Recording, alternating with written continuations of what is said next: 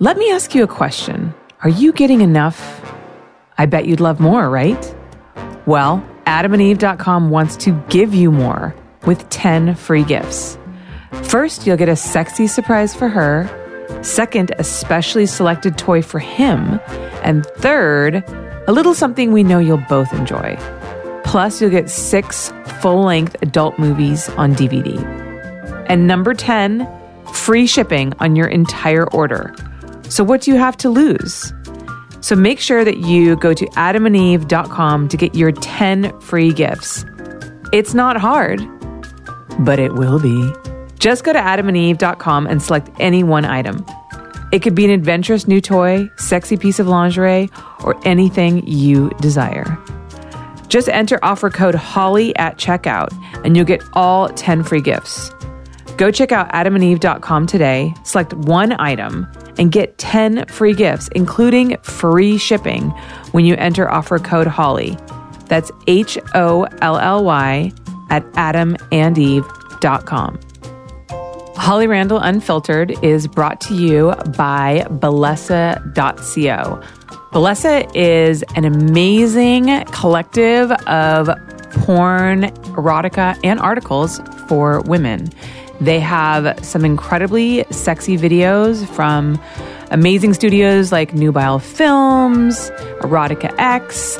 I'm actually looking at this uh, one video from um, Female Worship where the guy goes down on the girl for the entire video, which is super cool. I never actually see that. You see like all blowjob videos, but you never see like all cunnilingus videos. So that's different.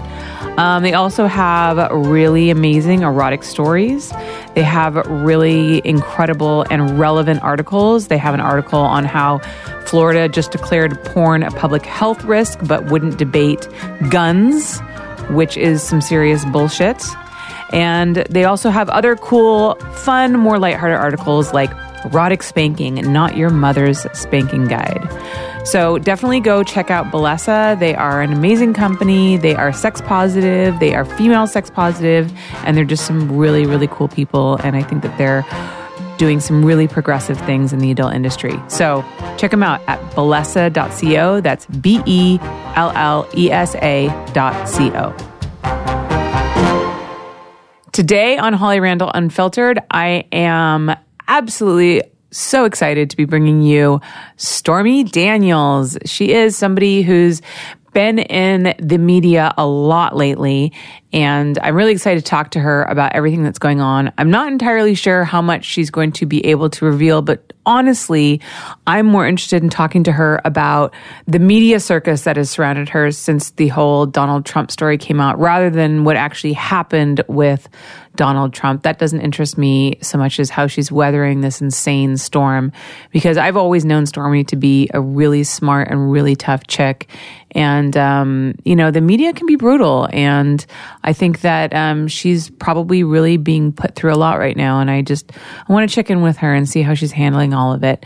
So, everybody, please welcome the incomparable Stormy Daniels.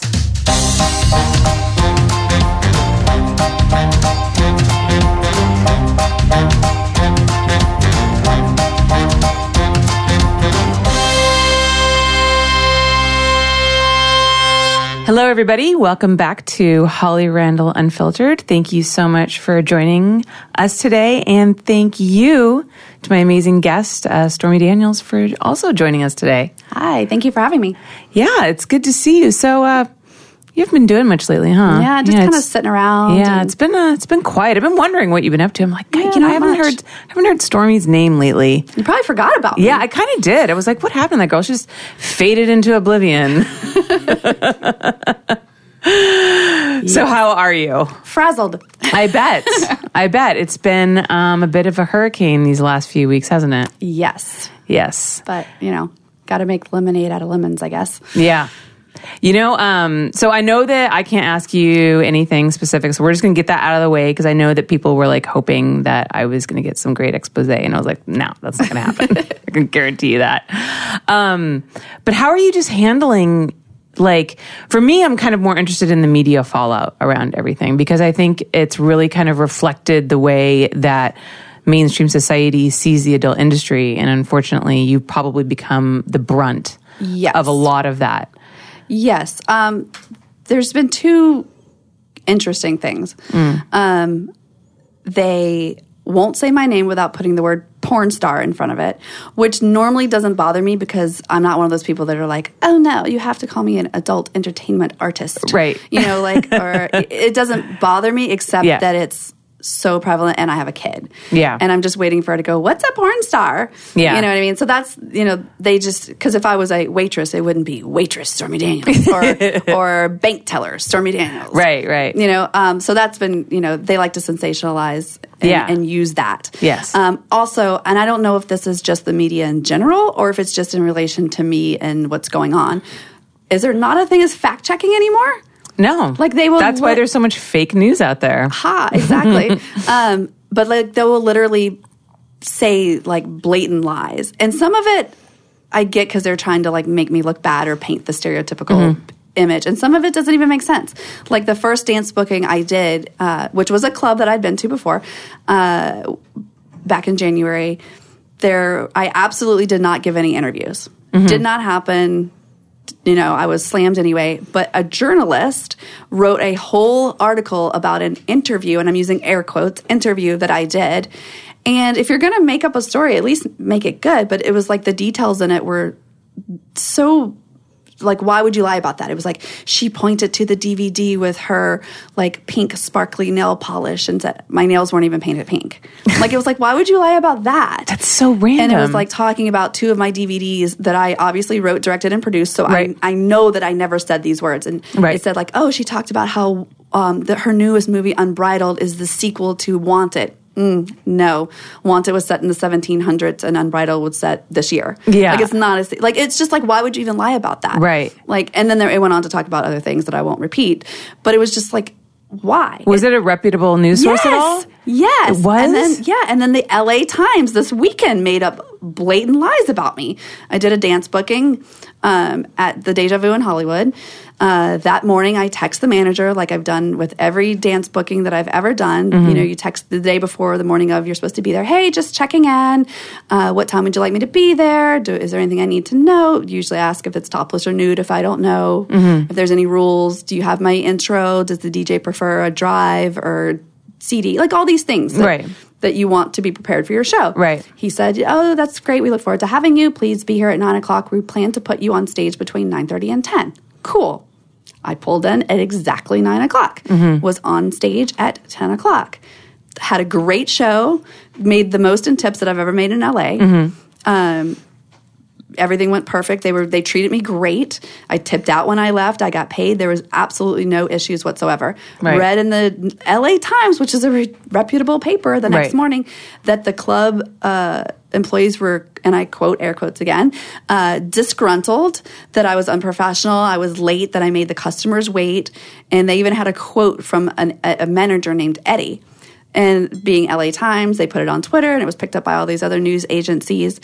And it really, honestly, it really hurt my feelings. Yeah. Because I thought I did a great job. They told me to my face I did a great job. There was people there. I made money. Yeah. So I'm not really understanding what could have happened. Right. And like I said, if somebody says like they think I'm ugly or they don't like my show or they don't like my costume, that's an opinion. And being in the adult ben- industry for as long as I have, I have a thick skin that rolls off. But to blatantly lie and say that I was late is not true. Yeah. And so I text the manager and sent him a screenshot and was like, explain this to me because I did what you asked me to do and blah, blah, blah. And he was like, this absolutely didn't happen. I've asked all my staff.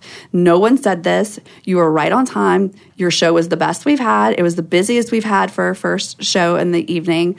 You were the most, prof- and I can show you the text message. You were the most professional feature entertainer we've ever had. And we're really embarrassed and we apologize.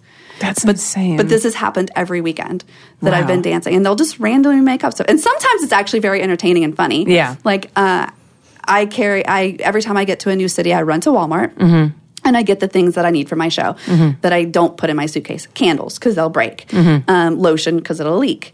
A blanket, because I ruin it. And I always get a laundry basket, a white laundry basket, because they're $3.95 at Walmart. and I throw them away at the end of the booking. I use a laundry basket because I can see it in the dark because it's white Yeah. and it's not going to get ruined if it gets wet or whatever. Yeah. And so I had, and then It's I, down to like a science. Yeah, it's, I do have it down to Yeah. science. I am very meticulous about Yeah. this. I take it very serious. And so I I use the basket on stage to throw my costume into Mm-hmm. it and to pick the money up and whatever. And then afterwards, I dump it out and I use it to bring out my DVDs and merch to do Mm-hmm. autographs. Well, the laundry basket's in the background of the shots of me Mm-hmm. signing. And the headline on TMZ that week was Stormy Daniels is so broke she has to do her laundry at the strip club. Oh my god! And I laughed because that was although total horse. Can I cuss? Yeah, you can totally cuss. Because the total horseshit. still very funny and Oh doesn't doesn't really make me look unprofessional. It's just entertaining and Yeah. like stupid but funny. but like this other stuff about me being late or that I just Yeah. it makes me look bad. And my agent called me today in a in a total meltdown that some of the other clubs were like questioning booking me Yeah. because they thought that You were unprofessional. That I thought, oh, this whole thing's gotten to her head, and now she's a diva and all that kind of stuff. And like a club and um, a paper in New York when I was there said that I was such a bitch. I didn't even come out and take pictures with the fans.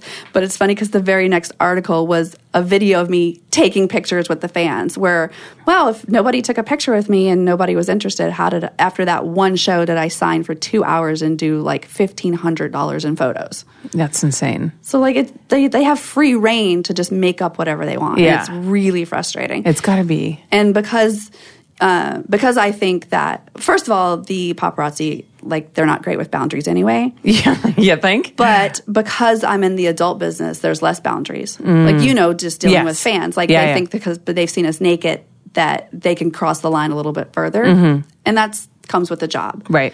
but like they've been knocking on my door in my house and I haven't been there, I've been on the road or whatever, but I get it. Like it's your job to come and try to find me. It's your job to try to get the scoop, whatever. I get it. I'm not mad about it. It's annoying, but I'm not mad. Mm-hmm. What I am mad about is when you walk across the street and tell all of my neighbors who I am, and now my kid it can't play with some of her friends. Oh, That's man. uncalled for. That's really tough. Because you know, you go over and knock. Oh, what do you think about living across the street from Stormy Daniels? And of course, the lady's like, "Who? What? Oh, you didn't know? Across the street from you is adult porn star. You know, blah blah blah blah blah." So obviously now it's like, her, her kids are outside. They see us. She's like inside. You know, Yeah. like uncalled for. Yeah. That's brutal. I remember being a kid and having to make up stories about what my parents did for a living because we just didn't want people to know and to make erroneous judgments about Right. our family and kind of see us in a disparaging light. And I had a better childhood than most people. So, Exactly. you know, like Yeah. that has nothing to do with um, who you are as a parent, you know, what you do for a living. And that's just No, always it been so frustrating that people have been that way. Yeah. They. I mean, she's seven. Yeah. But I mean, she's handling it really well, and she, I don't lie to her. Mm-hmm. Like, she knows that I come to LA and I write and direct movies and I make movies, and she knows that they're, she doesn't know what sex is. Mm-hmm. Therefore, she doesn't know what porn is. Right. But she understands it's for grown-ups only. She understands that there's movies that come on TV that are inappropriate for kids. She knows that there's things called horror movies or you know action movies that show violence, and there are things that you're not allowed to watch when you're they're for grown-ups only. Yeah. and she knows that I do movies that aren't for kids. Yeah, that's I mean that's pretty much how because people always ask me like how did you, when did you find out how did you know and I don't remember there ever being like this epiphany moment where like you know my parents lied to me the whole time and then Right. suddenly came clean which I think personally is much healthier because it wasn't a shock and Right. it wasn't raised with the sense that what my parents did was shameful. Exactly. It was just, and what they told me was basically like it's for grown-ups only. Yeah. And, I was I like, can- okay, whatever. I can tell you without a doubt, the day she finds out what sex is, the very next sentence that I say is, "Oh, do you know those movies that mommy you know, Yeah. Mm-hmm. makes or is involved in whatever I'm at at that point in time? Well, those have sex in them." And I guarantee, instead of freaking out, she'd be like, "Oh, Yeah. okay." Like she won't care. Because the thing is, your kid, like, obviously, normalcy is relative. So, you know, what is normal to them is what they were raised around. And Right. if you don't make it, it's like when kids fall down and they hurt, and they hurt themselves and they look to see, like, if you cry. And I'm like, "Get up." Yeah, exactly. If they're like, well, you know, because they take cues from their parents. So Right. if you don't treat it, it's like it's some big shameful No. deal, then she won't feel that same way. She won't have that same um, kind of bias against it, which I think is a much healthier way to raise She falls, children. you know, she falls off her pony. I'm like, "Is anything broken? Get back on." Yes. You know what I mean? Always Like, got to get back on the horse. Gotta get back on. So, I mean, that's not, I'm way more terrified. This is so funny. Like, I'm so scared about when she finds out that I've been lying about Santa Claus. like I'm not kidding. That's to be like I think That's to crush her. she's to look at. I mean, she, I'm really. It could go either two ways because she's very smart. She's either Mm-hmm. to look at me and be like, "I know, I was just seeing how long I can milk it for." Yeah. which is what I'm ho- hoping that she's. I'm hoping with all my heart she's playing me. Right Yeah, now. yeah, yeah. But I think she believes, and I think she's to be like. You lied to me. like I think I'm way more terrified about that than about her finding out that I make movies for grown-ups. Yeah, I know, right? I wonder how like parents because I don't remember how I found that out either. I think I just it probably you get to an age where like your friend finds out and then your friend tells me like Santa Claus isn't real and they're like no, they're like yeah, he's not real and then you kind of grow to believe that. But I don't remember that moment either about finding out about Santa Claus. Yeah, I I think it's going to be it's not going to be a good day. Yeah. I'm way more concerned about that. So, okay, so you started off as a dancer, and that was the other thing that you were expressing frustration about when we Yes. before we started the podcast was that people were like, "Oh, she's got to go back to dancing now." or she has to start dancing just, now. yeah, That's and it's like you've thing. always been a dancer. You've always done feature dancing. I mean, you started off as a dancer. Right. You were a dancer when I'm when we first met you. Right. It's like I keep reading these stories. They're like, oh, it's so sad that she must have spent all her money and now she's resorted to traveling in this, you know, to do these strip club tours. I'm like, um, that hasn't changed at all in the last 15 years. Yeah. Like I've always been a feature dancer. The clubs that I'm going to, over half of them I've been to before. Yeah. Some of them were booked before all of this stuff happened. Right. They've they've changed their marketing. Right, right, right. Because they would be stupid not to. Right. Not saying I approve or whatever. I can't. Yeah. I have no control over that. Right. And I can even say like that whole "Make America Horny" thing. That's not me.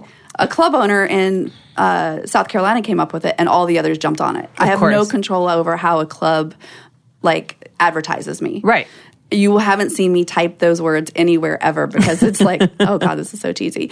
Yeah. But I don't have control over it. Right. And um, so it's like really frustrating that people think that I'm doing this because I have to, and it's because I'm sad and I spend all my money. But that's not true. I'm doing my job that I've always done. Right. The same thing with movies. Yeah. And then you also said that you felt that um, you were getting a lot of ageism too. Yeah, which is crazy to me. Like Yeah.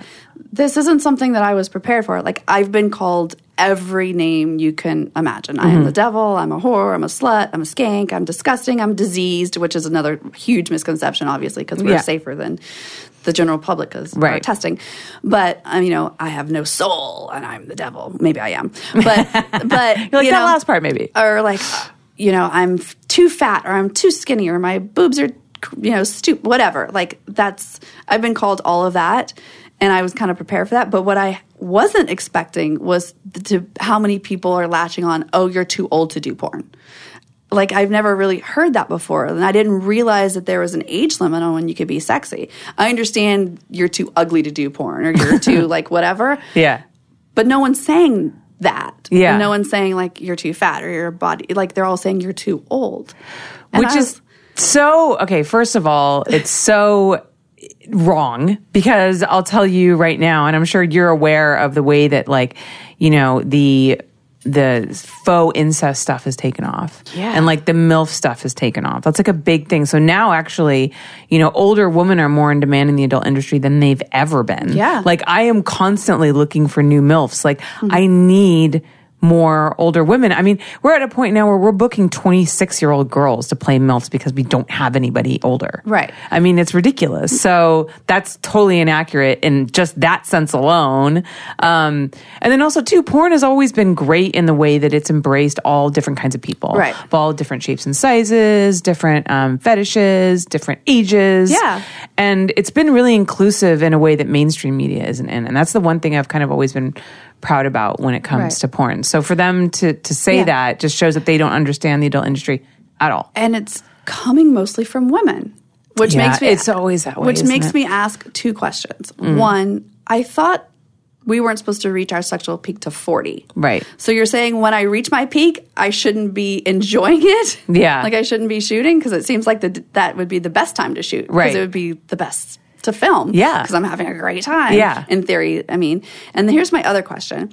If you're a woman and or you say, you know, your husband's 50, Mm-hmm. would you rather walk in on him watching and masturbating to a 19 year old girl or to a 40 year old girl? Mm. Because to me, that's weird if he's masturbating to someone your daughter's age. Yeah. I mean, in my experience, men tend to like what's closer to them. right. You know what I mean? Yeah, yeah, yeah. No, As I've gotten older, so has my fans. You know, Right. And I mean, I love work. It's funny. I, I love working with MILFs. I actually say that if I could just do a MILF movie all the time, it would be great because they show up, they show up on time. They read their script. They like brought the wardrobe that they were asked to bring. Um, they actually like can act. They are sexual because they've grown into Right. their sexuality. They're experienced. Yeah. And they're more comfortable with themselves. And they uh, know all the same bands that I used to listen to. there you go. They know who Depeche Mode is. These days, I get these girls. I shot a girl um, the other day whose mom was the same age as me. yeah. And it's happening more and more often now. And Yeah. it's just like so depressing to me. but I don't know. That was that was a real shock for me. Yeah. and I can't understand. Don't you? I mean, I don't know. For me, like, I am so glad I'm not 20 anymore. I wouldn't go back and do my 20s again for anything. I wish my butt was still twenty. Well, sure. I mean, But- yeah, but- yeah. I, I, but I like to- physically, yeah. yes. But I mean, just um, mentally, I mean, you change so much in your Yeah. thirties, you know, and, and you're so insecure about yourself when you're 20, and Yeah. um, you don't like. I don't know. I feel like you don't you don't recognize your own value until you get older. And you don't appreciate things. Yes, you definitely That's- don't. yeah. My mom would always say to me, she's like, "You won't appreciate your looks, darling, until they're gone." And I'm like, "Fuck, she's so right." She was right. She was always right. Damn it. She was always right. so we okay. So I we first met you like at the very beginning of your Oh, yeah. career. How early was it? Had you shot before? I don't remember. Let's see. Um, I had not done boy girl yet Okay. When you shot me, and so it was in two thousand two. Okay. 2002. And I even remember how the conversation came up because I was, you know, I was brand new and I had done a couple girl girl scenes, but I mean, we both know there's not as much girl girl work as boy girl mm-hmm. work. And I was in, you know, talks of maybe getting a contract. And if that was the case, they wanted to be the first person to shoot boy girl of me, which makes sense. Um, so I really was just looking to supplement income. And Brad was like, Brad Armstrong from Wicked was like, oh, you should do some photo shoots. I can introduce you to some photographers because this is when magazines were still a really big thing and they'll shoot solo of you even because um, you don't even have to do a girl girl. And he starts rattling off names of uh, photographers he knows. And he says, this person, that, that one, I can't remember everybody. He goes, and then Suze Randall. And I was like, you have no idea like but she won't shoot me. And he was like why won't she shoot you? That doesn't make any sense. And i said i've been sending her polaroids for like two years and they've never answered me. And my i had a photo from a layout that suze had shot taped in my locker at school my senior of high school. And it was a layout that oh. suze had shot of janine and she's dressed in riding clothes in a horse trailer. Oh, oh my god, I remember that day. And I actually assisted her that day on set. I remember. And since I ride, it was like a double like, oh my God, this is the hottest chick I've ever seen Mm-hmm. doing my thing with the most amazing photographer. And I used to buy magazines based on if they had a Suze layout, not based on who the girl was. Wow. I was totally stalking your mother. Wow. And so he was like, I know Suze really well. Do you want to meet her? And I was like, oh my God. He's like, we can go today. I'll call her right now. I'll drive you up there. I'm like, to her house? and he's like, yeah. And I remember he took me, and I was more scared about meeting Suze than anyone else I've ever met. Wow. And she instantly loved me and booked me on the spot to shoot me. And so for my very Let me guess. Did you bring up the fact that you rode horses like th- as one of the first things when you walked in the door? yeah, because we drove past the horses. Yeah, that's like the fir- that's the best way to nail my mom is just literally right off the bat be like, I ride horses too. Then like it, she will love you. Like it's just like you're a shoe in. Yeah, and then it went one step further, and she's like, "Oh, I do eventing," and I was like, "Oh my gosh, me too!" Like we even ride the same discipline, Yeah. which Yeah, because there's a difference between hunter jumper and mm. eventers, and a lot of racing or yeah, western, like and that. a lot of people aren't eventers. Right. It's not that common. It's not that common because we're in a special breed of crazy. Yeah. and so we hit it off right away, and she booked me to shoot like the next week. Yeah. And I was so nervous, and I'll never forget this. You're going to be so upset with me. so I got up to the shoot, and I thought your mom was shooting me, and you shot me. I walked in, and they're like, "Oh, Suze's uh, Suze's daughter Holly is actually going to shoot you instead." Who? What shoot was that? We had the horse. I'm holding the horse, and I think her horse Kuba is a baby. He's a oh my god, I don't remember that shoot. How do I not remember that? We shot at the barn, and there was a mare with a foal. Okay. In, all the shots. I'm gonna have to go. and my look. hair was straight. We Okay. it that day. Because I, the one that I remember, because I was actually looking back at old pictures of you, because I was looking for something to print up to have you sign for um, my patrons, and I came across the set that we did where you in like that le- uh, leopard like uh, waist cincher corset thing. That was the first time she so- shot me at the studio. so she shot that. She, you were there, but I think she she shot that one. Fuck, man, my fucking memory's gone. Because I totally thought I shot that, and I remember thinking at the time it was so great, and then I look back at it now, I'm like, what did we do to her hair? Yes, I was like, I hate this. And Yeah. I think I called Brad, and he was like, "Don't say anything." Yeah, I think I remember you hating it, and I thought it looked so great. And I'm looking at it now, I'm like, that looks terrible. I'm sorry, you were right. Say it again. you were right, Stormy. I'm sorry. So, um, actually, this brings up something. I brought you a present Uh-oh. that I don't know if you're going to want or not. But Uh-oh. if you don't want it, uh, we can um, give it to somebody else. But I It's not a picture of me with that hair, is it? no. Okay. Do you remember? The That's my favorite one. I know. I love this too. So this has been hanging in our office forever, and then my mom, you know, they retired, Oh, yeah. so they um, redid the office and they rent out for Airbnb stuff. So she had to take all of her pictures down.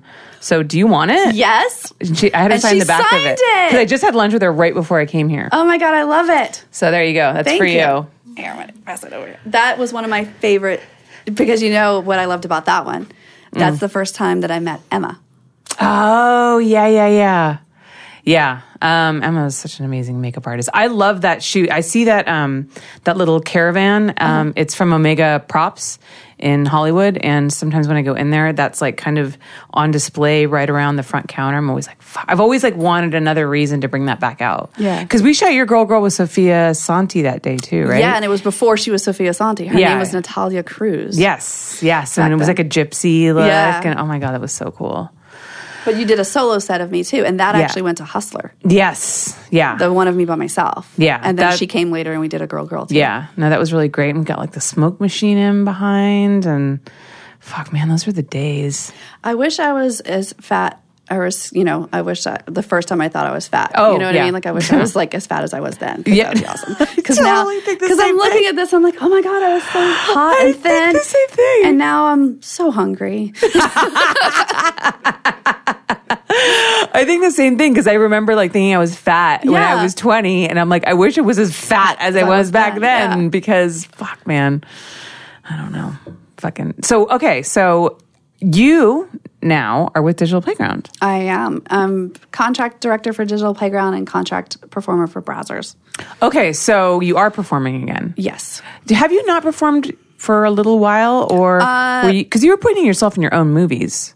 I've written and directed all of my own movies for like the last 10 years. Right. Because I'm a control freak. Right. Or is it because if you want something done right, you do it yourself? A little bit of both. Or is it because I wanted to get paid double for the day? the correct answer is D, all of the above. Um, anyway, uh, yes, I am. And uh, I'm only, at this point, only doing two scenes with the option to do more as many as I want. So Mm-hmm. Okay. they've been really cool about it as a performer. as a performer. Right. Uh-huh. And I did perform last year, but like, um, you know, that's the other thing is people thought I retired or whatever. I definitely had slowed down, and part of that was because I'm, you know, getting older and I want it to look as good, you know. So if it Mm-hmm. Yeah. wasn't something that I really wanted to do, I didn't do it. But the main reason is because I was focusing so much on directing, because I was directing 10 full features a year for Wicked, five for Wicked Pictures, and five for the Passion series, and writing all of those scripts, and sometimes writing for the other directors. And the writing takes a lot out of you and it takes a long time. So mm, it was just as a natural progression as I did less as a performer, I did more as a director. And Right. I had the, I mean, of course, I'm not going to perform forever. So it was like a, just a natural progression, but it was Right. never, I never was like, I quit. Yeah, yeah, yeah. Um, and so I did a big movie last March called Unbridled. yeah, I remember you had everybody come out to Texas. Yes. To shoot it. And then, so if I was going to do another movie as a performer, it would have been a couple months later. But I got bucked off my horse and broke. I sprained my pelvis, which is a really funny story, but I also fractured my back. So I couldn't perform. Yeah. You know what I mean? Yeah. And I fell in July and I was in a wheelchair for a little while and like directing on crutches. So I physically couldn't perform. And, you know, it wasn't ever like a on purpose thing. I remember when it happened actually because your two dads would have constantly tell me how worried they were about you. Oh yes, the Yeah. dads. They'd bring it up all the time. They'd be like, Stormy's, like every time I saw them, be like, Stormy's doing better. Stormy this, Stormy that. Right. You're like their kid. It's so cute. But what's funny is he um, took off. It was a, and it was a per, like you used to ride, so mm-hmm. like I had no idea that I was going to come off. Like it mm-hmm. was the perfect approach. The jumps weren't even high yet. We were still warming up. He got the perfect spot. Took off perfect. Everything went great. He landed and, and like uh, in the air, he spooked mm-hmm. and bucked um, bucked like sideways, in like the what air. they do. Yeah. and so I knew I was coming off yeah. And they teach you let go. Yeah. like you don't want to hang on and get Yeah, yeah. dragged. And it was a, literally it, he would have landed and it was a one stride to another jump, and I Mm-hmm. was definitely going to come off and hit that other jump. So I abandoned ship. I Yeah. let go, and I remember going, "Oh God, I'm going to fall. I haven't fallen in five years." Yeah. And I just let go. But as I let go and he hit the ground, he bucked a second time, and he catapulted me, and I Oh, went 15 feet in the air, and I went up so high. I remember looking around, going, "Oh fuck, I'm really high," and looking down and making eye contact with my trainer, who's like six foot something. Yeah. And I was still way over him and going, oh, fuck, this is going to hurt way more than I thought. And I hit the ground and it sounded like a gunshot. It was this loud clap. And he, I mean, I thought it was my back. Like, it, Mm-hmm. I landed kind of on my uh, left butt cheek slash hip area. Right. And I thought I broke, you know, and but I I didn't hit my head or anything, and I couldn't stand up. And my it was the scariest feeling because yes, it really really hurt, Mm-hmm. but the scariest thing was my leg didn't work. Like it didn't work. Mm. Yeah. it wouldn't do. Like I couldn't stand up. I couldn't my whatever. and God, so they're all so like terrifying. They're all like you broke your pelvis. You broke like you definitely like I have two other friends that were there who had similar injuries and Mm-hmm. their pelvises were broke because I could crawl, I could do. They were asking me questions and they're like, "Oh yeah, this that you definitely broke your pelvis." They had to carry me. Went to the hospital. You know, had the the uh, X-ray and the CAT scan and all this stuff, and it took fucking forever that day. And I'm laying there and like I couldn't even like spread my legs to like li- put one leg off the bed to go to the bathroom. Like my body wouldn't work, and it was horrible. Oh and so they finally come in, and I was like, "Let me guess, my pelvis is broken." And even the nurse thought my pelvis was broken. Mm-hmm. And the doctor comes in, and he's got the little, the little bones, you know, the little model Mm-hmm. Yeah, yeah. of the pelvis, and he's got. I'm like, "Oh yeah, it's definitely broken." So he comes in, and he's like, "Well, we got your X-rays, and I actually sent them out for a second opinion." I was like, "Oh my god, I'm gonna have to have surgery. Like I'm crippled for Mm-hmm. life, and how am I gonna feed my kids? How am I gonna feed my horses? Like I'm gonna, you know, all this stuff." And, Yeah. And I was like, "Let me guess, I broke my pelvis," and he goes, "No." Actually, you didn't. And I was like, well, how is that possible? Like, blah, blah, blah. And my friends had this injury. And Mm-hmm. he was like, do your friends have kids? And I was like, no. He goes, it's very hard if you've given birth to break your pelvis from a side impact, unless you're in like a car where you get crushed, Right. from a side impact because of the hormone that cr- lets your hips move when you give birth. It never fully leaves your body. Oh, okay. So you're, he showed me the little diagram or whatever.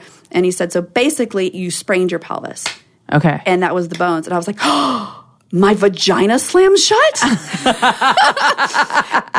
and he was like, uh, yes. and you know, Glenn is sitting there, and and I just thought this was the funniest thing I've ever heard. So I start cracking up.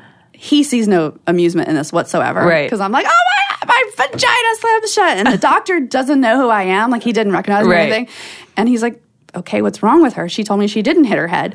And I'm like, you don't understand the irony of this. My vagina slammed shut. Like, and he was like, mm, yeah, mom. he, he's like, so I'll get you what you need and give you a prescription or whatever and walk out.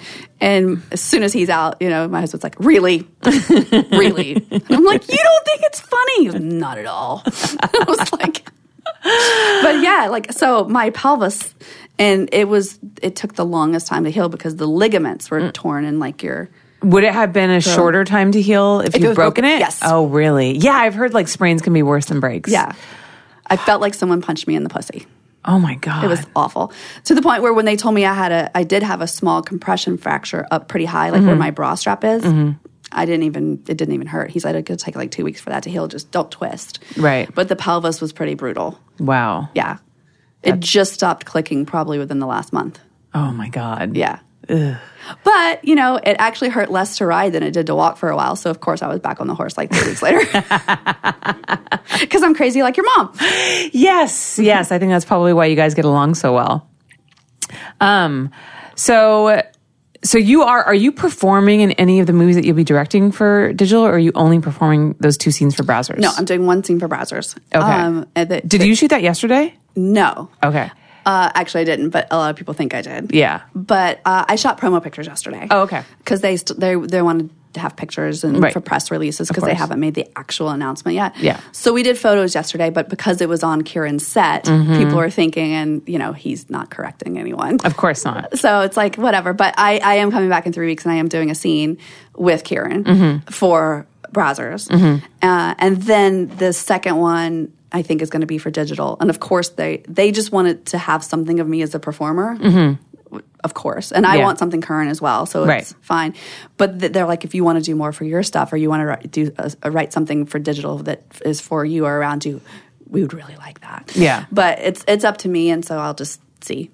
So how does your because so I've um I've directed a couple of feature movies and I've found that I don't know, I wish that my heart was more in it. I don't feel like I'm usually that committed to the material as I could be. So I've thought to myself that like I should really try to write something.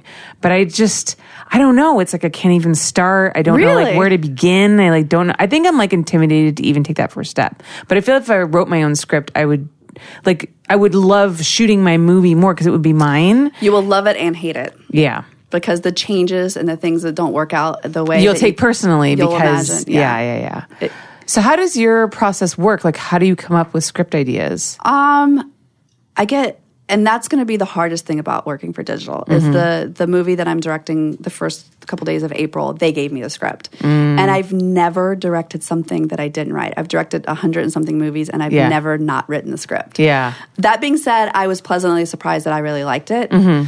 Um, because I was pretty going, it's not going to be as good as whatever I'd write. I'm yeah, they probably gave you their best writer. So it was good, and I made a couple little tweaks um, that would base were for production reasons. Um, but as far as like where I get inspiration, uh, all my friends know that they're not safe. Like if somebody has something really funny, really horrible, or like really embarrassing happen to them, they'll actually stop and go. Oh fuck! I'm in a script now, aren't I? I'm like, yes, you are. and uh, and then like sometimes I just get like song uh, like a line in a song i'll base a whole movie around it. Um, there's a movie that i did called bound and i got the whole idea from the script based off a line in an eagle song where it says every refuge has its price. And it's a story about this girl and she marries this really rich older guy but then he gets sick and she's like stuck with him kind of thing. And the whole thing was just based on that one like Wow. yeah so i get it from all over but yeah no one is safe no one is safe. And my first several movies that I directed, Mm-hmm. all the girls I killed were named after girls that were mean to me in high school. it was very cathartic. That's hilarious. How long does it take you to write a script normally? Like a day or two. Really? Yeah, because I have to sit down and get it all out. Okay. It's like a purge. If I stop and don't come back like within like only a couple hours, Right. I lose it. I Yeah. don't remember where I was going. Yeah. And I I write I handwrite everything first. Really? I have like a stack of notebooks that's like ridiculous. I handwrite everything 1st Uh-huh. and then um, and it's weird to like look at it later and see how my handwriting changed from paragraph to paragraph. It's like it's almost like I'm possessed and it Mm-hmm. Yeah. just like pours out of me, and I'm more exhausted after writing a script than anything. Like I sit on the couch, on the corner of the couch, and I sit sideways, and there's like an indention. And by the time I'm done, I smell terrible, and there's like food wrappers and Starbucks cups, and my husband knows to just slide me food and back away, and just let me be, and then I'll be Yeah. done. Like some of the bigger ones took a little longer. Like Want, Right. Wanted took a little bit longer. Um, and like Operation Desert Storm and Tropical Stormy. Mm-hmm. I, but I think I did those in like three or four days, and they Yeah. were like eighty pages. Well, I mean, writing I find is I mean, this is another reason I haven't got back into writing because I used to write a lot. Is it, it is very like it's all consuming because when you're cre- like for me the you know my day to day job like it's a collaboration between me and the makeup artist and the model and the location like there's all these different factors and all these different people coming together to help make a final product. But with writing, it's literally you and the paper. I like it like it's all you. Yeah. and that and that is kind of intimidating. And I think that that's what like holds me back a little bit. I don't know. So you must be more of a people person than I am because I'm the opposite. Yeah, I guess I'm like so. Gollum with my like you know, My don't talk to me. I can do whatever I want, and you all have to do it. Like you know, like yeah. How is so? How did you get into that? Like, what was the first movie that you directed? And do you so this- remember? I do because it's very funny. So I have always been a writer. Mm-hmm. Like in high school, I write funny little short stories that start, starred my friends. I wrote for the high school paper. I was editor of the paper. So I've always creative writing was always my favorite class. Um, so I could write. When I got into the business and I got signed with Wicked, I was dating Brad Armstrong, and he's a fantastic writer. But I don't know if he enjoys it very much. And I just remember like he was on the bed and he's working and like was frustrated and I guess uh, maybe he had writer's block or whatever. And I said, I can write you a script. And he laughed at me. And that was his first mistake because he was like, oh, yeah, whatever. Looking back, I understand why because now I've gotten like so many of the most horrible scripts in the mail from people who said they could write scripts. Oh, I'm sure. So I shouldn't have taken it personally, but in the moment, I was super fucking offended. Yeah. So I, I took my laptop and I went in the other room and I wrote a script and I gave it to him. And he loved it and was like, I'll buy it from you. And I was like, You're going to give me money? Cool. And he bought the script from me and then he mm-hmm. was kind of like, Can you do it again? you know? And so I wrote a lot of his scripts that year. Right. And they like immediately added writing to my contract because a mm-hmm. couple write, uh, directors from other companies came at me and was like, I heard you wrote this. Can you write for me? And Wicked was mm-hmm. like, Mm-mm. Yeah. So they added writing. And I don't know if there's ever been another contract writer.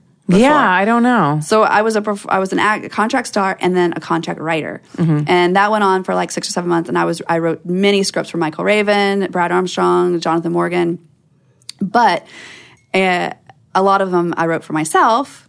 So I was the star, and I'd be on set, and they were all fantastic directors. They're all super talented. Uh, Michael Raven was always my favorite. Like he's got this incredible vision, mm-hmm. and but it doesn't matter how great that director is. When they take what you wrote, it's still going to be their interpretation of what you wrote. It's not right. It's not wrong. It's just different. Right. And it, I have a photographic memory, so when I'm writing my movies, they play in my head. Right. So it made me really upset. Yeah. I would be like, it became a running joke with the crew that I would like almost tantrum and be like, "You're ruining my vision, though. Like it was supposed to be from like this angle and then like whatever." So one of them, I can't remember who it was. It might have been Jonathan. Actually, was like, "Why don't you try directing if you blah blah blah?" And I was like, "Hmm, maybe I will." And it had never occurred to me to Right. be a director. It never entered my realm of possibilities. But back then, everyone was making a ton of money. There was mm-hmm. no piracy. Wicked had mm-hmm. money to set on fire if they wanted to. Mm-hmm. And I just remember going into Steve, and I'd only been there for I'd only been in the adult business for a year, and I walked in there and like basically bluffed my way into letting him letting him let him letting me shoot a movie. Right. I had no fucking idea what I was doing. But he said yes somehow. And I didn't know what I was doing. I remember sitting there, and Jake Jacobs was my cameraman. He's been my cameraman since my first shoot. He still works for me. Uh, I remember going like, okay, I got everything set. We're sitting there, and, and the very first shot of the day, I was like, leaned over, and I was like, when do I say rolling in action? and he's like, okay, now you say rolling. Now you now call action. now you say speeding. You know, it was really Yeah. cute. But I never thought I could direct because I am the kind of person that would not do public speaking. Right. I would take a zero on an oral book report Wow. instead of standing up in front of the class. Wow. Like if you asked anyone from my high school, could you imagine me being in charge and telling people what to do? They'd be like, no. Yeah. She'd write the scripts. That's not a surprise. Yeah. But that was, and I just remember the first day of that first shoot, halfway through the day, I'm standing at the top of this staircase and I'm directing like um, a party scene. And so we had a bunch of extras because, you know, go big or go home. Like, Mm-hmm. Right, right, let's, right. Let's not make this easy. Yeah. And I was, they were, everyone's looking up at me and they're like, which angle do you want to shoot this at? And, um, will the light be in the shot here? And like, you know, and I'm like, okay, on action, you count to 10 and walk to here. And then you're going to, like, and so I'm directing and I was like, I had this like epiphany. And a lot of people go through their whole life without having this moment where I was like, this is what I'm meant to do. And then I was, and then in the back of my mind, I was like, and I am the puppet master. like, like, it immediately went to my head. Yeah. And I was like, this is like being God. you. Bend over. Oh my God, they did it. You know what I mean? Like, this is amazing. And it just like, I was in love instantly. And Mm-hmm. I went in to Steve and he was like, you know, the owner of Wicked. He was like, well, how did it go? And I was like, oh my God, it was the best thing ever. And can I do another? He's like, whoa, whoa, whoa, whoa. Let's see how this one turned out. Right. So I had to wait like three months because it has to go through editing and Yeah. stuff. And I was under contract for directing within three months. Oh, that's amazing. Yeah. That's so great. Yeah, I find um I think it's funny because I had a meeting right before I came to this podcast and um w- the one of the women in the meeting were asking me about like why there weren't women more women behind the camera in the adult industry. I'm like, actually there's definitely like that's changing and your name was the first one on the tip of my tongue. Like, well, Stormy Daniels has been directing for a long time and you've won multiple awards and I mean all of your movies have done really well. So it's just a it's just really great to see that you can show that like you can go from being in front of the camera to behind the camera and i think that in a way that also gives you an advantage that not everybody else has Yes. because you know what it's like to be in front of the camera I also know when you're lying. like your excuse is not going to work on me. yeah You know what I mean? are you pretty like tough on set you think like Have you ever had Asa on your podcast? I have actually. and you know what? Though I did listen to a little bit of her podcast with you, and she was talking about all the tricks that you were playing on her. You guys sound like you have so much fun on set. I'm always like, I feel like whenever I'm working, I'm just focused on the next thing, getting out of there as soon as possible because you know we're being charged by the hour. Right. And I like, and I was listening to you guys talk. I'm like, I never have fun on set. I don't come up with tricks to play on people. I'm bored. She's really the only one I torture. So if you ask her if I'm mean, she'll tell you yes. But I'm not mean because I do a lot of pre production. Mm-hmm. Like I plan everything. And I also plan a backup. Like this is my plan A. This is my this is my vision. Mm-hmm. But if this doesn't work, then we'll try this and this. And I'm really good about like thinking on the fly mm-hmm. if something goes wrong.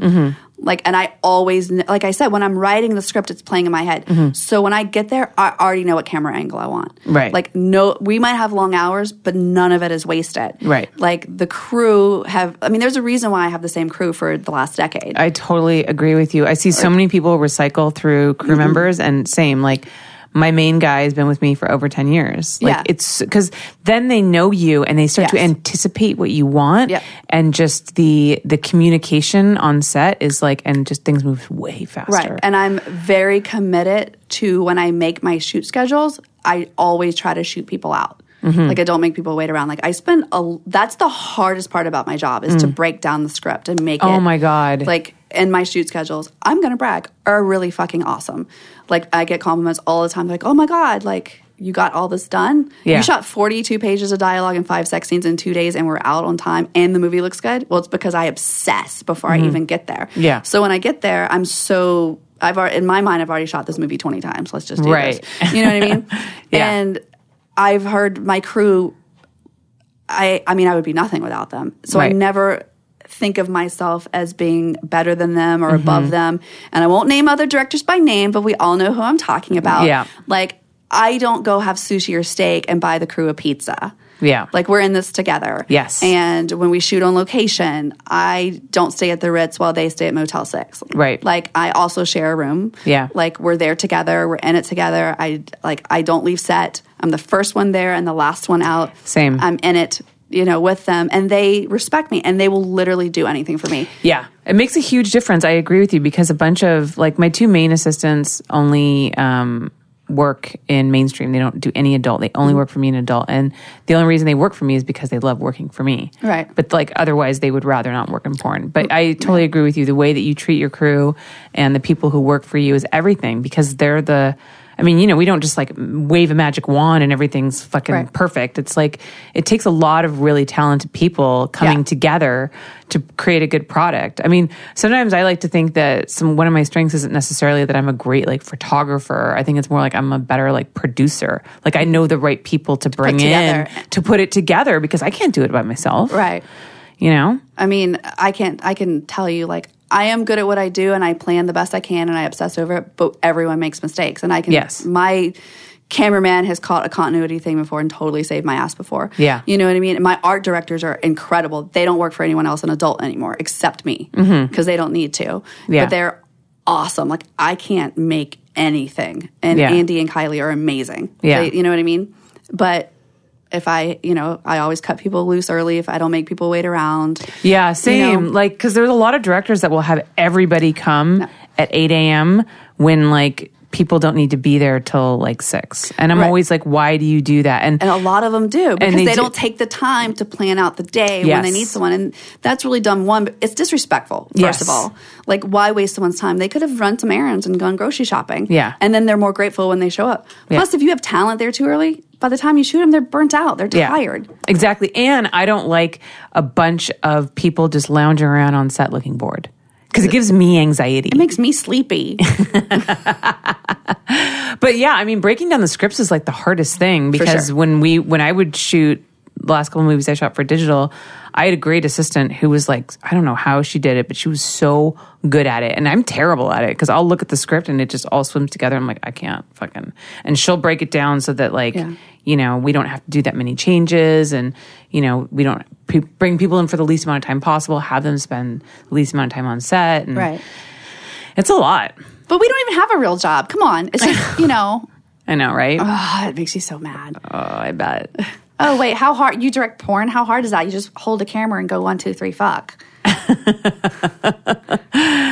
I'll kill you. I know, I know, I know. And it's funny too because, you know, in, in porn, because of like lowered budgets and everything like that, we've been forced to take on many different jobs. Right. You know, I mean, like we do, like one person does multiple things. Yes. Whereas in mainstream, you have someone who's just a gaffer, someone who's just a cameraman, someone who's just a DP, someone who's just a director. You won't ever hear anybody on adult Psycho. I can't move that cable. Yeah, It's exactly. against my union rule. Yeah, I know, You know what I right? mean? Like we all just get in there and we do it and we're a family and it's great. Yeah. You know, and I actually, when I left Wicked last month and was negotiating my deal, that was one, that was my hill to die on. Mm-hmm. Like I made them agree. I have it in writing that I could bring my crew. yeah. That's, I think, the most important thing. Absolutely.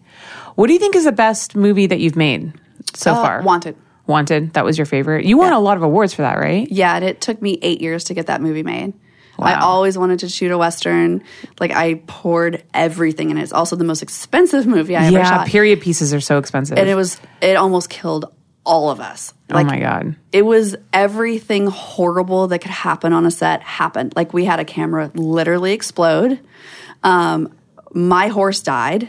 Not on set. I remember. Not on set. I remember. Unrelated to the shoot. That was during the floods, right? Yes. Oh god. I had a horse drown back home and I couldn't leave because unlike a regular movie where I could go, oh, fuck this, we'll come back in a week and do a pickup. Yeah. Everything was rented because it Yeah. was guns and period pieces and hor- like you couldn't. I had, I had a, one day that was a $20,000 location. Jesus. Like you can't reschedule. No. You know what I mean? Like Yeah. it's not going to happen. Yeah. Um, let's see. It was 115 degrees in the desert, and we're wearing period costumes. Oh my god. Um, let's see. There was a fire that burned down a set.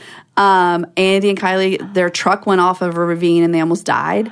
Um, we had people get stitches. 17 people cried, which is my record on set. was one of them you? the last one was me. I was totally cool until It's not a good movie until you've cried. I. It's the only time I've ever cried on set, unless it was in the script. Right. Um, and I was totally fine until the very last day. The very last thing that we shot was like a ha- not even a half day. It was a quarter of a day. And if you've ever seen the movie, it's the galloping shots of me and Brendon Miller on the horses. Okay. And it's just me and him because we could actually really ride. And it's it, it's um it's the last shot in the movie. It's when we ride off together, and we did this big galloping shot. And it's the only crew there were Jake and Andre, and they're in the back of a truck. And we're driving, and we went out into the desert, and we actually like galloped, and they drove along. We did these huge, sweeping, cool shots, and um, we wrapped. And I finally called wrap, and I looked over at my cameraman Jake, and he started crying. And when he started crying, I lost my. Then you shit. lost it. I was like, "Why are you crying now? We're done." and he's like, "You're so amazing, and and I'm so proud of you." And I, that that's it was his happy tears that got Oh, me. okay. Yeah, it was All his right. happy tears that like totally did me in. But Yeah. it was an and your mom saved my ass because we had so many problems on the one day. Oh yeah, you came and you filmed at the pool. Yeah, I because- remember that. Because speaking of my twenty thousand dollar a day location, Yeah. the first girl that morning no showed, and she was one of the main girls. The wardrobe was bought for her.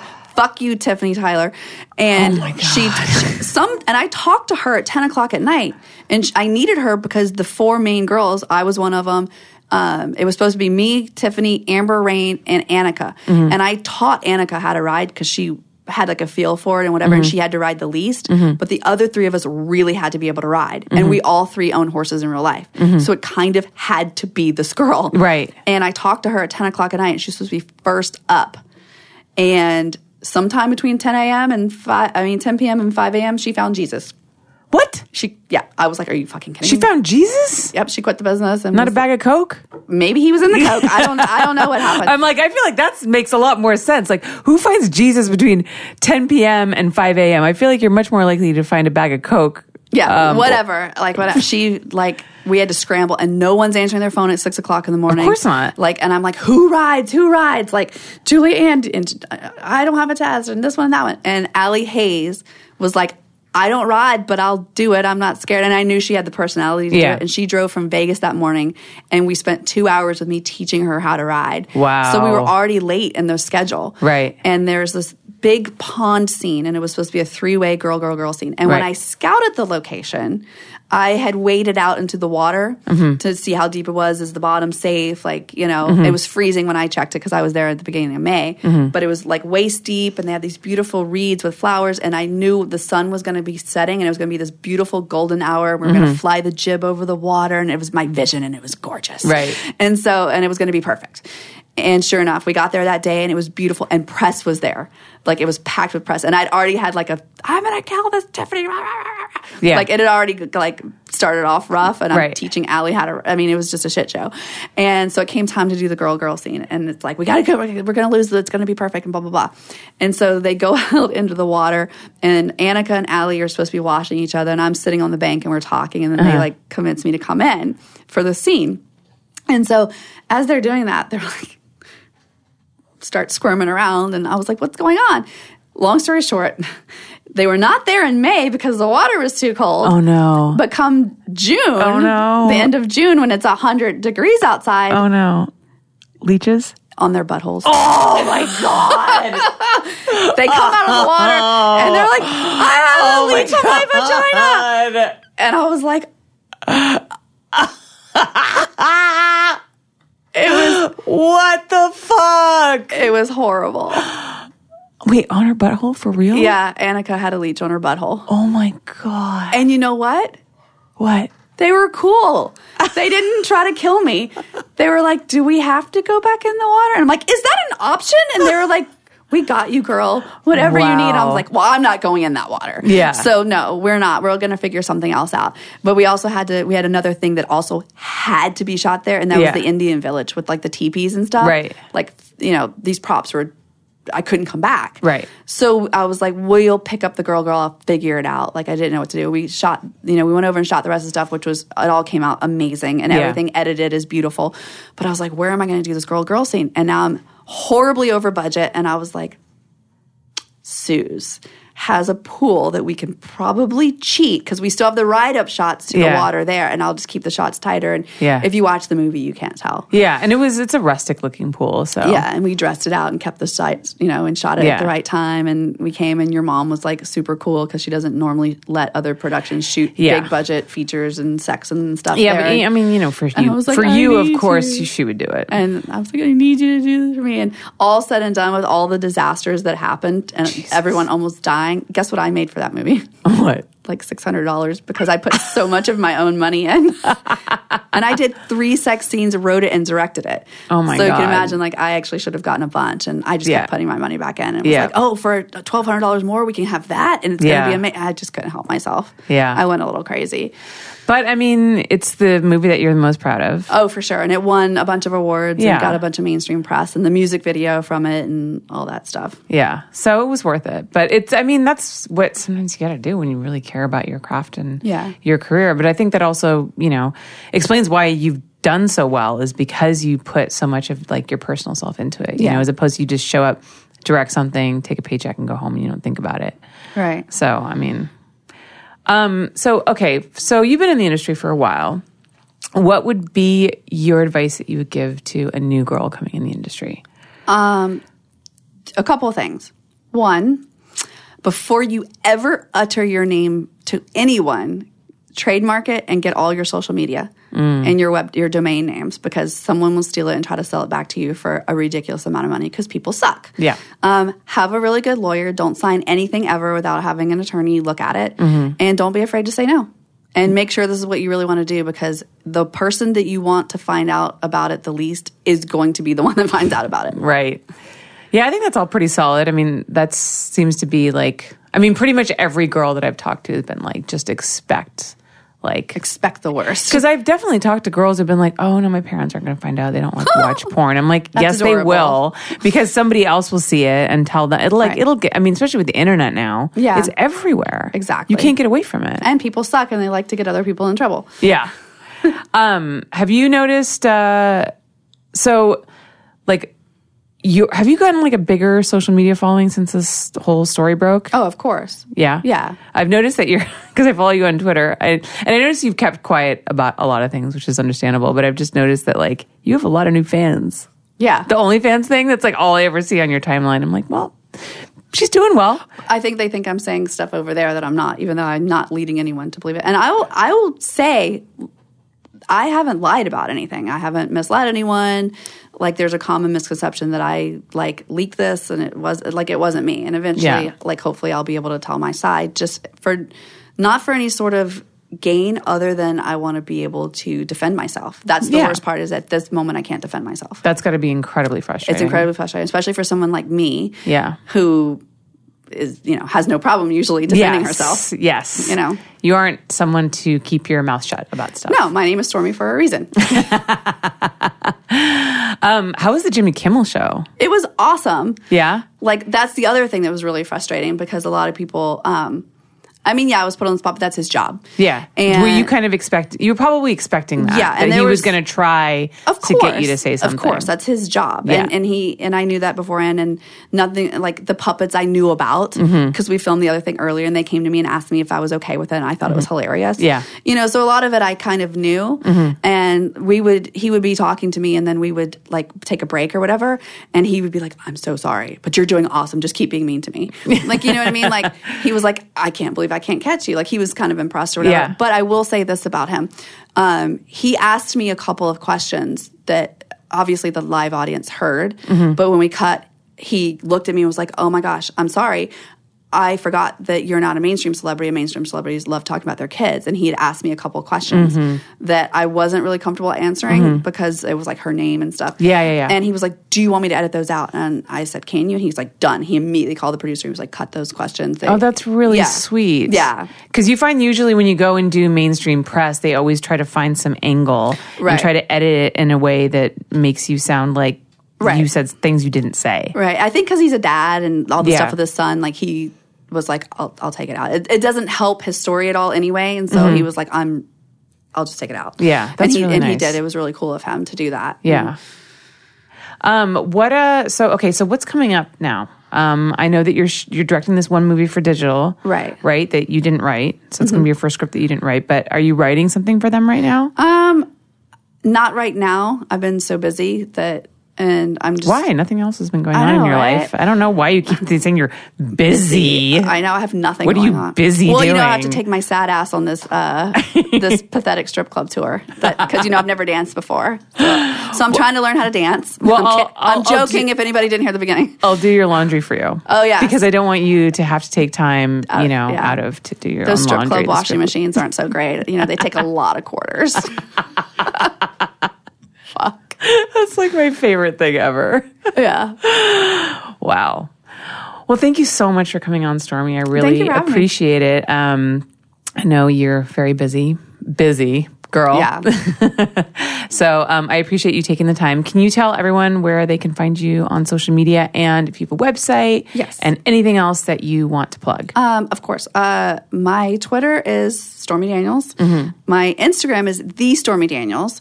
Uh, with that being said, I will not ask you for money or gift cards, and, and I will not promise to meet you in a hotel room for $150. so don't take any money. uh, Don't give anyone any money. It's not me because it's happened a couple times. yeah. Um, and then if you want to see any of the movies we've talked about today, wickedpictures.com, obviously. And to see all my new stuff, it'll be on Digital Playground and Brazzers when they are released. Yeah. And then you actually Where'd I put them? You brought me movies. Oh, can you hand me those, Ernie? So, uh, Stormy brought some DVDs that she signed for my patrons. So, we've Unbridled. Yes. This is the one that you shot in Texas. Yes. About horseback riding. That is so About awesome. inventing. Yeah. Oh my God. It's like the porno Sylvester, uh, Dirty Deeds which is a really funny comedy, and Vendetta. which has my one and only anal scene in it. Ooh, well, maybe I have to keep this for myself. and anal not by a not by a leech. Right. All right, thank you so much, Stormy. And um, for everybody else, you can find me at Holly Randall on Instagram and Twitter. And if you want to support this podcast, go to patreon.com slash Holly Randall Unfiltered. Um, or you can go to the iTunes directory and give me five stars, give me a great review. I would really appreciate it. Thank you guys so much, and we'll see you next week. Well, that was a fascinating interview. I kind of expected that Stormy probably couldn't talk about the details that probably everybody wanted to hear about, but I was uh, a little bit more interested in the media fallout around the entire incident and, you know, how the press has been treating her and the way that the mainstream in general just tends to approach the adult industry and porn stars and the immediate prejudices that come with the title of porn star. So, um, I'm happy to see that she's doing well and that she's powering through all of this. Stormy is a strong girl. And it was really great to hear her stories about directing and working behind the scenes and just all of the stuff that goes on in her day to day life is also very interesting. Not one specific incident that may or may not have happened many years ago. Stormy is just a great girl all on her own, and um, she's a fascinating person and a smart girl. And we really, really appreciate her coming on. So thank you so much, Stormy. Next week on Holly Randall Unfiltered, I am very excited to have my first transgender guest on. I'm going to have Buck Angel on, who is actually a female to male transition. And I'm really excited about this because, you know, I don't know anything about the trans community or trans porn. And it's something that I really would like to learn about. I really want to kind of expand my horizons on this podcast and really learn things about different people and different lifestyles and just treat it like an educational experience. So Buck is going to here next week to educate me on what it means to be trans, what it means to be a trans performer, and his whole experience that he went through transitioning. So I'm excited to hear that. Make sure that you guys tune in next week for Buck Angel on Holly Randall Unfiltered.